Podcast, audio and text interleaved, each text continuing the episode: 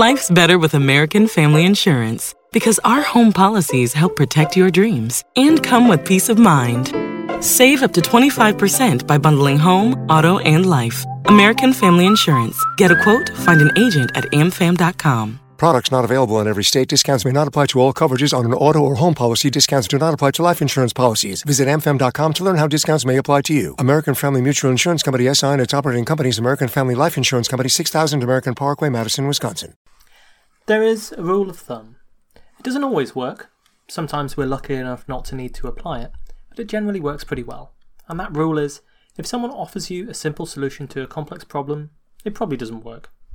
Either they haven't thought the problem through enough, or maybe they don't want you to think the problem through enough, and the reasoning behind that is unlikely to be to your benefit. There is a massive industry of people out there who want to sell you the idea that complicated problems, in your personal life or in the world at large, have a simple solution. And it's tantalising to think that they do, even when the evidence cuts against it.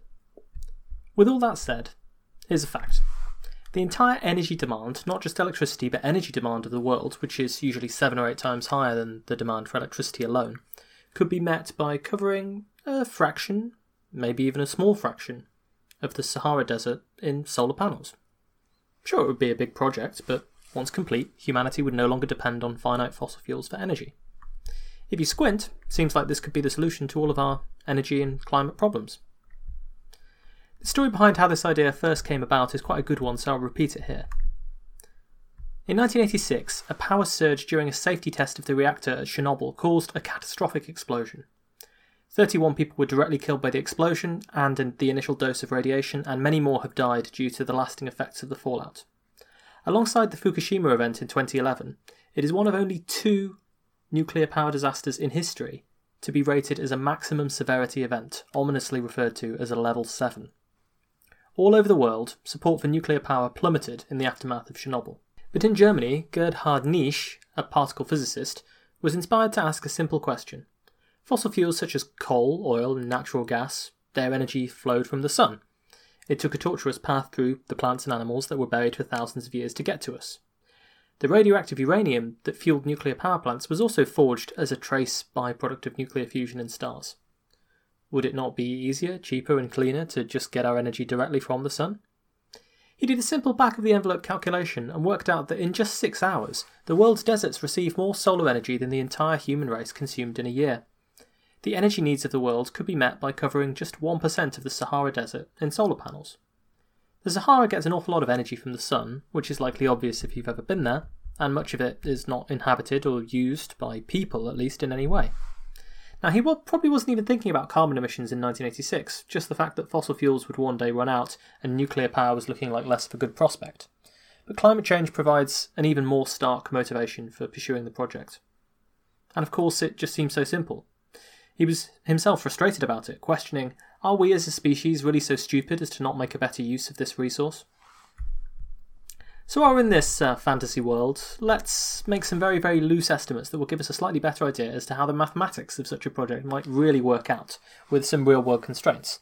Because this 1% estimate, after all, makes a lot of assumptions, mostly to do with how easily and how efficiently you can harness energy and how closely together solar panels are spaced.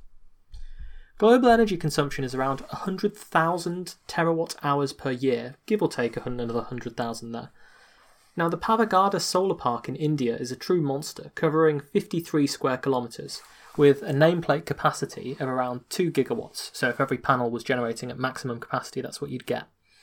It's the second largest power plant in the world, built in an arid region in India that was sparsely populated before. Now, any power plant is never running at maximum capacity. To account for this, we have the capacity factor, which is approximately the average fraction of that capacity that's generating across the year. It's hard to estimate because capacity factors are difficult to calculate. They can depend on the weather, daily and seasonal cycles, and so forth. But um, quite often, what you have to do is actually run the power plant for a while, um, and then you can estimate the capacity factor because you can include things like maintenance and operational changes that might not necessarily show up so easily in your model. But um, some estimates suggest that capacity factors for solar farms in India are between 11 and 30%. So let's take 20% as a rough rule of thumb. This means that this is like a power station that's generating 400 megawatts continuously. and that means that the Pavagada Solar Park is generating around 3.5 terawatt hours per year. Now we're going to ignore for a second the fact that there are peaks and troughs in this power generation and demand, and let's just see how much it would take to actually balance supply and demand with solar parks like this one.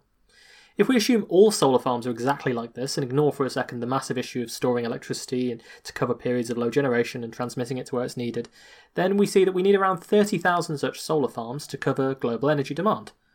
This in turn would cover about 1.6 million square kilometres, unless you can pack them a bit closer.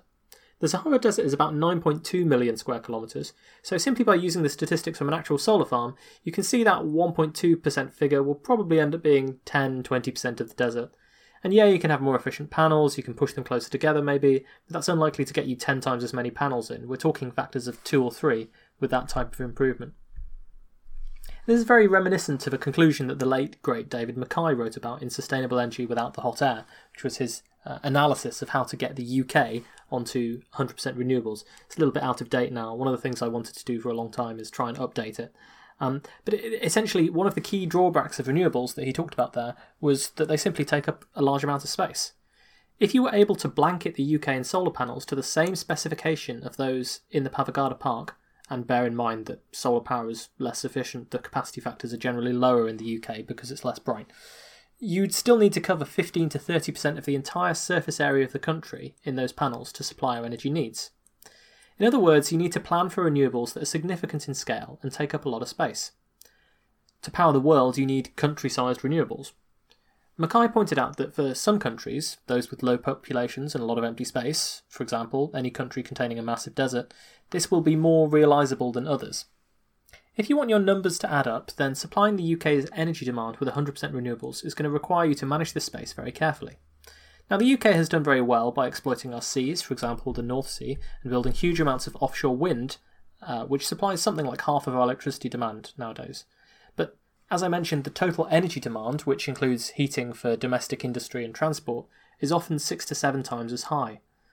Ultimately, unless you expect everything to be done by biofuels, you need to electrify everything and have all of that electricity supplied renewably. So you're back to needing renewables on a truly massive scale. And this is why, for the UK specifically, which has a pretty small solar resource, an incredibly dense and energy intensive population, and a very small land area, he recommended either nuclear power on our shores, which I personally still think will end up being both necessary and actually part of the cheapest option to decarbonise the power system, um, or indeed getting our renewable electricity through big interconnector systems with other countries, perhaps some of those countries with large deserts that have excess power. And so we're sort of back once again to the dream of a solar Sahara. How much might it cost? Again, we can very, very naively and roughly get an estimate for the raw cost of building such a plant.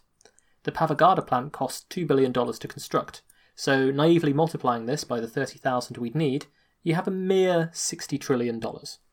Now, of course, if you were building enough solar panels and a large enough farm to cover a vast swath of the Sahara in the greatest engineering project ever attempted by humanity, and throwing trillions of dollars behind your efforts, you can imagine that there would be some pretty awesome technological innovations, economies of scale, and so on, that would reduce the cost substantially below that inflated figure. So let's say we can cut it down to $15 trillion or so with those economies of scale. That sounds like an awful lot, but the global financial markets wiped that much off during the 2008 9 financial crisis in the course of a year or so. If this project was built over, say, 10 or 15 years, it would only be around $1.5 trillion a year, or around 1% of global GDP. And this would hardly be money that was lost, as it was in the global financial crisis, but instead investment in humanity's future, producing a colossal amount of jobs and economic booms in solar panel manufacturing and installation. Clearly, this is this is a fantasy here. We're not even taking this prospect particularly seriously when we do this kind of silly back of the envelope calculation. I mean, we might all have fantasies of playing dictator, snapping our fingers and saying "make it so," and spending percentages of global GDP to wipe out all sorts of problems. But we know that this can't happen. Except, of course, that some people have taken the idea of a solar Sahara quite seriously. Of course, it's difficult to persuade people to invest in a grand and ambitious scheme, and one that requires an awful lot of overhead investment before it will realise any profit. But the Desertec initiative was a real attempt to demonstrate that this concept could work. This plan was to put solar panels in the Sahara that would power a great deal of the Middle East and North Africa, or the MENA country energy needs, while allowing for a valuable, maybe 60 billion euro energy export industry that would power 15% of Europe's energy requirements, in terms of electricity at least. Meanwhile, the Europeans, by importing the plentiful desert power, would save 30 euros per megawatt hour on their electricity bills, according to the calculations of the people who dreamed this up. Everyone would win, in the long run. The Desertec project began in earnest in 2009 and quickly had a number of industry partners lined up, including E.ON, Deutsche Bank, and Siemens. Their investment would be necessary, as the project was estimated to cost 400 billion euros, although, unlike, for example, a giant wall across the US Mexico border, it had a prayer of paying for itself after some years of operation. But the project stalled, and by 2014, of the 17 initial industry partners, there were just three who were left on board. Nowadays, it's generally considered to be a, a dead project that's not really going anywhere at this point. So, what went wrong with Desertec? Well, a combination of two different sets of factors. The first are the issues that have plagued the transition to renewable energy for decades now, and the second are some unique geopolitical and logistical challenges of solar panels in the Sahara more specifically. They're both worth looking into. First, the general issues with renewable energy. The Desertec plan called for a centralised power station that would deliver electricity across three continents, and transporting that electricity across such long distances can be a problem. The plan was to use high voltage DC power lines rather than the AC power lines that we're familiar with. Across longer distances, the energy losses can be as little as 3% per 1,000 kilometres, which is lower than AC power lines. But nothing had ever been built on that scale before. The longest link is in Brazil, the Rio Madeira line, and transports 6.3 gigawatts across around 2,400 kilometres. For Desertec to be a success, 30 gigawatts of power would need to be transported from the Sahara to Europe, more than 3,000 kilometres. Yet this is getting more and more feasible all the time, in July 2016, the Chinese government started funding a high voltage DC power line that would transport 12 gigawatts across 3,000 kilometres. And in just the last five years, it's become fairly routine for gigawatts of power to be transported across China through these ultra high voltage lines for 1,000 kilometres or more, which is done largely to transmit power from these huge electricity facilities out in deserts and places like that to the cities. So this is an engineering option, even if it's likely to be expensive. Speaking of which, although we're focusing on the solar Sahara as symbolic of how this kind of approach might work, it's pretty obvious that you wouldn't supply the entire world's energy from the Sahara alone, and indeed Desertec wasn't really about that. Instead, you'd put similar large scale installations in any given desert for any given region, in China, there's domestic deserts. In other places, you can match your own regional desert to the appropriate large population centre. David MacKay showed that you can imagine putting similar patches on global maps to supply most continents around the world with energy in such a way that doesn't require power to be transported across truly ridiculous distances if you want. In reality, of course, we'd expect people to try to find the lowest cost option. When the cost of transmitting and storing electricity becomes more dominant than the abundant, cheap electricity you might get from building a huge solar farm in the desert, you can expect that is going to limit the scale of the farm that gets built. And ultimately, when it comes to the practicality of these projects, one of the issues is always going to be with finding the finance for them. Now, we talked about this uh, in respect to the nuclear fusion episodes, where we were discussing the economics of a fusion power plant.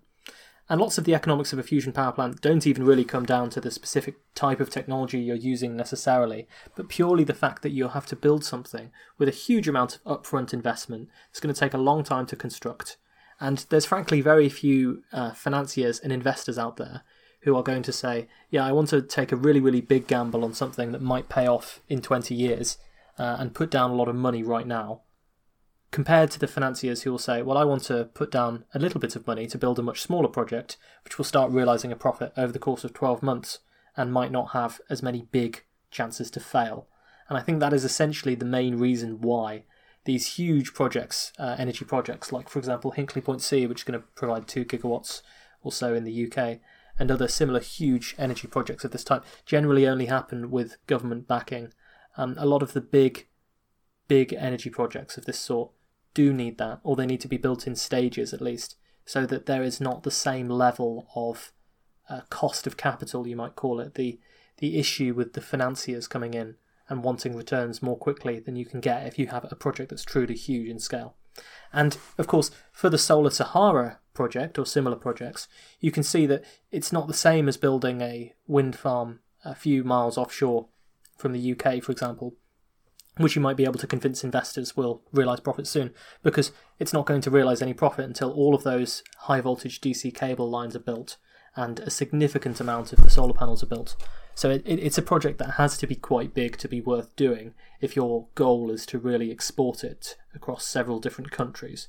And so you do need a lot of that upfront investment. And as we've seen with nuclear fission in recent years, trying to get the upfront investment of, on the order of billions of dollars for an energy system is really, really difficult. So, aside from the finance, it's not just about transporting the power. A major issue with renewables is, of course, the intermittency problem. What do you do when the sun doesn't shine? Energy industry researchers talk about a hypothesized European supergrid that allows for the transmission of power from regions of excess production to regions of excess need. And in fact, this happens quite a lot already, uh, internally within countries to ensure a constant supply of electricity, um, but they have the advantage of depending on fossil fuel plants where the energy production can be ramped up and down more quickly, or at will, more or less, um, compared to waiting for the sun to shine and for the wind to blow. France and the UK, for example, are connected by a 2 gigawatt power line. High voltage direct current allows power to be sent in both directions depending on demand. Usually, the British import French electricity from their nuclear power plants, but not always. The fjords of Norway let them produce 98% of their electricity in hydroelectric plants.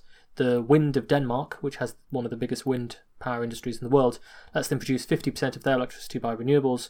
And cables across Scandinavia ensure that everyone can obtain power whether the wind's blowing or the sun is shining. And studies have indicated that the Mediterranean region alone, with better interconnectivity and a source of power like Desertec, could supply up to 80% of its electricity needs just by solar power, without worrying about intermittency. Yet it seems very likely that weaning the grid off the convenience of fossil fuels entirely will require a combination of policies. First, you'll need diversified renewable sources of energy, including plenty of power that can be turned on to cope with surges in demand, or else a lot of latent extra capacity. Secondly, you'll need these energy storage technologies that will prevent waste and allow for continuous supply. Energy storage is still really in its infancy compared to our ability to actually generate power. Our best method in terms of what's been implemented on a wide scale is pumped storage hydroelectric power. During times of excess supply, water is pumped uphill, and during excess demand, it's allowed to run downhill and drive a turbine. This one technique accounts for around 99% of global energy storage capacity, which is a respectable 127 gigawatts. But that pales in comparison to the 15 terawatts of power used globally. So that's 15,000 gigawatts of power that we're using globally on average, and 127 gigawatts that we can actually store.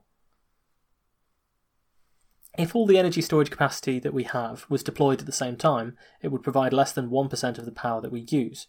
So the energy storage that we have at the moment is simply not enough to make up for big differences in our electricity generation if they showed up. There are plenty of ideas for improving this. Maybe we could charge supercapacitors with electricity and allow them to discharge. We could use electricity to electrolyze water, converting it into hydrogen, which can be burned in fuel cells. That's very popular. People are looking into even converting the electrical energy into a store of gravitational potential energy by lifting rocks or concrete boulders, although we don't really know whether this is going to be an economical solution. As yet, none of these energy storage mechanisms has demonstrated that it can be scaled up to the levels that would be required. But for Desertec, even without the need for the huge initial financial outlay and the capital costs of building these cables and this storage, there were more specific problems. For a start, as people were looking into the project to centre the world's power supply in Libya and Algeria, there was a civil war in Libya, and although the Arab Spring initially boosted hopes for the plan, the continuing political instability in the Sahara region has spooked a lot of the investors. Combine that with the fact that the project was never intended to be finished until 2050, and industrial parties would have to be persuaded away from more near term opportunities for profit. Then there is the more delicate political issue of natural resource rights. Like many bold futuristic projects, the little matter of governments can get in the way of something like Desertec. Countries have been made rich through the exports of oil or coal. Could sunlight one day fulfill a similar role? On the surface, this is another bonus to the Desertec scheme. Poorer countries have something incredibly valuable to export to the rest of the world, while amply supplying their own energy needs for growth. But in practice, there has been skepticism on the ground that this isn't just another imperialist exploitation move. The African network of solar energy Their spokesman said that Europeans make promises, but at the end of the day, they bring their engineers, they bring their equipment, and they go. It's a new form of resource exploitation, just like in the past. There is another slightly more hopeful reason that Desertec has stalled. It backed concentrating solar power, where parabolic mirrors concentrate sunlight which boils steam to drive wind turbines. This was the technology that brought Siemens on board.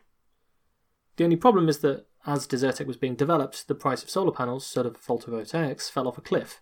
From 2009 to 2014, the levelized cost of electricity, taking into account construction, maintenance, fuel, etc., of solar photovoltaic panels fell by 80%, and it's still going down. In just five years, it became five times cheaper. This was one of the reasons Siemens cited for abandoning the project, which now seemed to be backing the wrong technology. Desertec continues in a smaller form. They're still building power plants in Morocco to supply the local energy needs of that country. And maybe a ground up approach where Middle East and North African countries increase their own solar production in the desert before becoming net exporters will provide a solution in the long term that won't rely on this massive top down thinking that is not necessarily likely to succeed anytime soon. And of course, there's a certain justice and convenience to this. Countries that currently depend on fossil fuel exports also quite often happen to have large areas which could be devoted to solar power and countries that have historically been disadvantaged are often abundant in this natural resource. So, if these interconnectors end up being built, maybe these nations can continue to supply the densely populated, cold and dark northern hemisphere with power for their winters. For a price, of course. The project is not the first wildly ambitious scheme to provide for a lot of the world's energy needs that has stalled.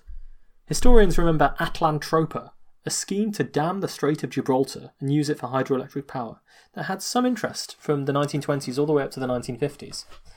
It was actually a pretty wild idea, even for me, who sort of likes spending a lot of time exploring wild ideas in history. The concept was okay, dam the Strait of Gibraltar, which separates Spain from Africa, and that dam would become a massive hydroelectric power plant that would power Europe and Africa with power. The Mediterranean Sea would be trapped in the middle, so they would desalinate the water to irrigate massive areas of agricultural land that would be reclaimed from under the ocean as that uh, ocean so, sort of started to dry up. And it would also provide water uh, for the people who live there. It was really a planetary engineering project out of science fiction, which is partly why it attracted the interest of lots of people, including some of the Nazis briefly. As with Desertec, though, there are worrying colonial implications to the project, which would really be something that was imposed on nations in Africa and the Middle East to supply excess import demand for power, land, and food in Europe.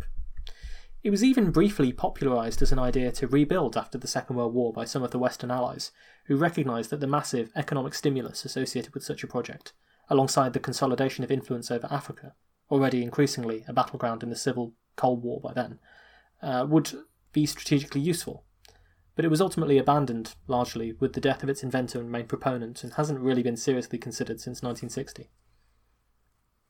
Yet, despite all this, the prospect that we could solve all our problems with such a massive engineering project remains tantalising. It's not totally different, after all, to a planet wide Green New Deal, and in the most idealistic case, could even encourage people and nations to cooperate on a big project for once. Surely, when only a tiny fraction of the Earth's surface needs to be devoted to energy production to provide us with more power than we could ever dream of consuming, we won't wreck the planet by getting that energy through dirty and dangerous means. To starry eyed idealists, it must seem equivalent to being on a raft in a lake full of drinking water, and choosing instead to swig from a bottle of seawater in your backpack. In reality, dreams of actually turning that tiny patch of map into the world's energy hub might be idealistic and oversimplified. But you still feel that one thing is true. Someday we'll make better use of the abundant energy from the sun, because we'll have to. Thank you for listening to this episode of Physical Attraction. You can find us on the web at www.physicspodcast.com, where you'll find the contact form.